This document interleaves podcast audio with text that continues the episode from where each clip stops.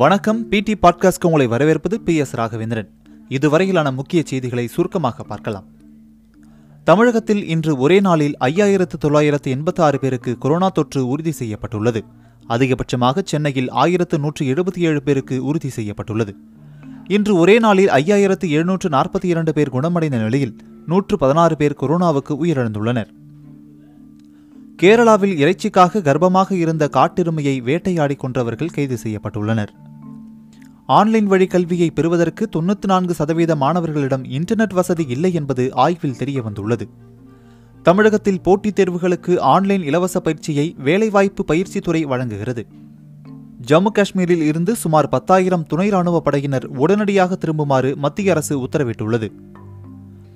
மதுரையில் இரவு நேரத்தில் கோயிலுக்குள் நுழைந்த திருடன் ஆற அமர இருந்து ஐம்பொன் சிலைகளை திருடிச் சென்றது பரபரப்பை ஏற்படுத்தியுள்ளது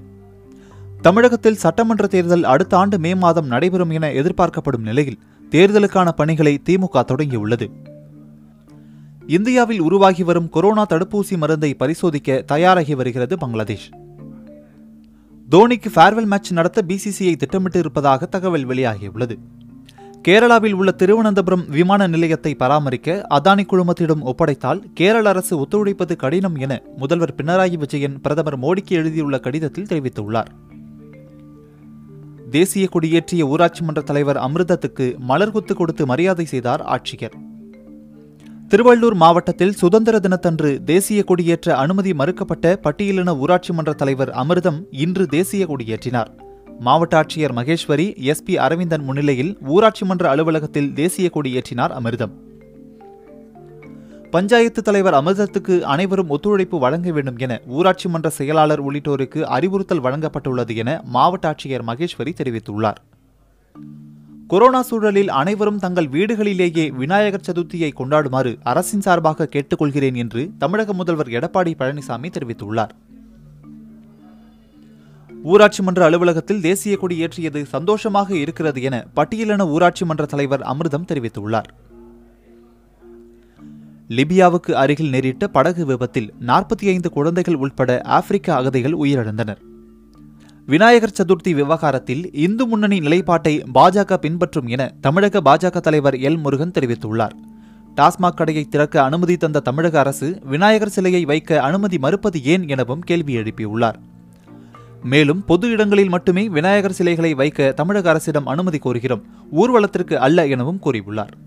விநாயகர் சிலைகளை நிறுவி வழிபட தமிழக அரசு விதித்த தடையை நீக்க உயர்நீதிமன்ற மதுரை கிளை மறுப்பு தெரிவித்துள்ளது இந்தியாவில் கியா சோனட் காருக்கான முன்பதிவு இன்று முதல் ஆரம்பமாக உள்ளதாக கியா மோட்டார்ஸ் இந்தியா தெரிவித்துள்ளது தமிழகத்தில் மண்டல வாரியாக கொரோனா பாதிப்பு குறைவான பகுதிகளில் பேருந்துகள் இயக்க ஆலோசனை என தகவல் வெளியாகியுள்ளது ஐபிஎல் தொடரில் விளையாட சென்னை சூப்பர் கிங்ஸ் அணி நாளை துபாய் செல்கிறது என தமிழ்நாடு கிரிக்கெட் சங்க செயலாளர் தெரிவித்துள்ளார் நாம் தமிழர் கட்சி ஆட்சிக்கு வந்தால் தமிழ்நாட்டிற்கு ஒதுக்கப்படும் மத்திய அரசு பணியிடங்களில் தொன்னூறு சதவிகிதம் பணிகள் தமிழர்களுக்கே ஒதுக்கும் வகையில் சட்டம் இயற்றப்படும் என சீமான் தெரிவித்துள்ளார் கொரோனாவை தடுக்க குடும்ப அட்டையில் பெயர் உள்ள அனைவருக்கும் விலையில்லா முகக்கவசம் வழங்கப்படும் என முதல்வர் பழனிசாமி அறிவித்துள்ளார் திருப்பத்தூர் மாவட்டத்தில் சுய உதவி குழுக்களுக்கு மூன்று ஆண்டுகளில் ரூபாய் ஐநூற்று எண்பத்து மூன்று புள்ளி நாற்பத்தி ஐந்து கோடி கடன் வழங்கப்பட்டுள்ளது எனவும் கூறியுள்ளார்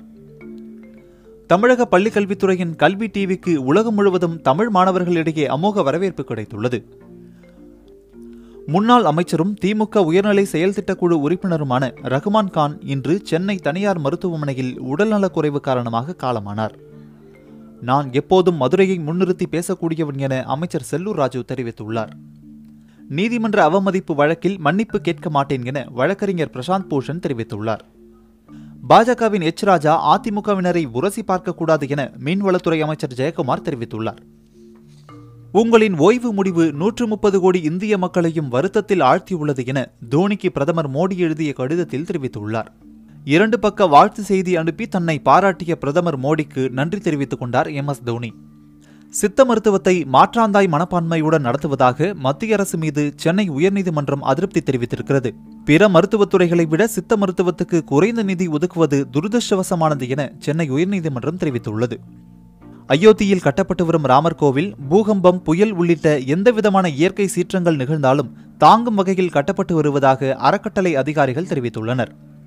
காஞ்சிபுரம் அருகே முத்தியால்பேட்டையில் சாலையில் இருந்த கழிவுநீர் கால்வாயை சுத்தம் செய்த லட்சுமணன் சுனில் ஆகியோர் விஷவாயு தாக்கி உயிரிழந்தனர் இந்தியாவில் வேலை இழப்புகள் ஏற்பட்டுள்ள நிலையில் டிசம்பருக்குள் ஸ்மார்ட் போன் தொழிலில் ஐம்பதாயிரம் புதிய வேலைவாய்ப்புகள் உருவாகும் என தகவல் வெளியாகியுள்ளது மாஞ்சோலையில் பிஎஸ்என்எல் த்ரீ ஜி வசதிகளை செய்து தர முன்வந்த நிலையில் வனத்துறை அதற்கு எதிர்ப்பு தெரிவித்து வருவதால் அங்குள்ள மாணவர்கள் ஆன்லைன் கல்வி வசதியை பெற முடியாத நிலை ஏற்பட்டுள்ளது பிரபல பின்னணி பாடகர் எஸ் பி பாலசுப்ரமணியம் விரைந்து குணமடைய பிரார்த்தனை செய்கிறேன் என மத்திய சுகாதாரத்துறை அமைச்சர் ஹர்ஷவர்தன் ட்வீட் செய்துள்ளார்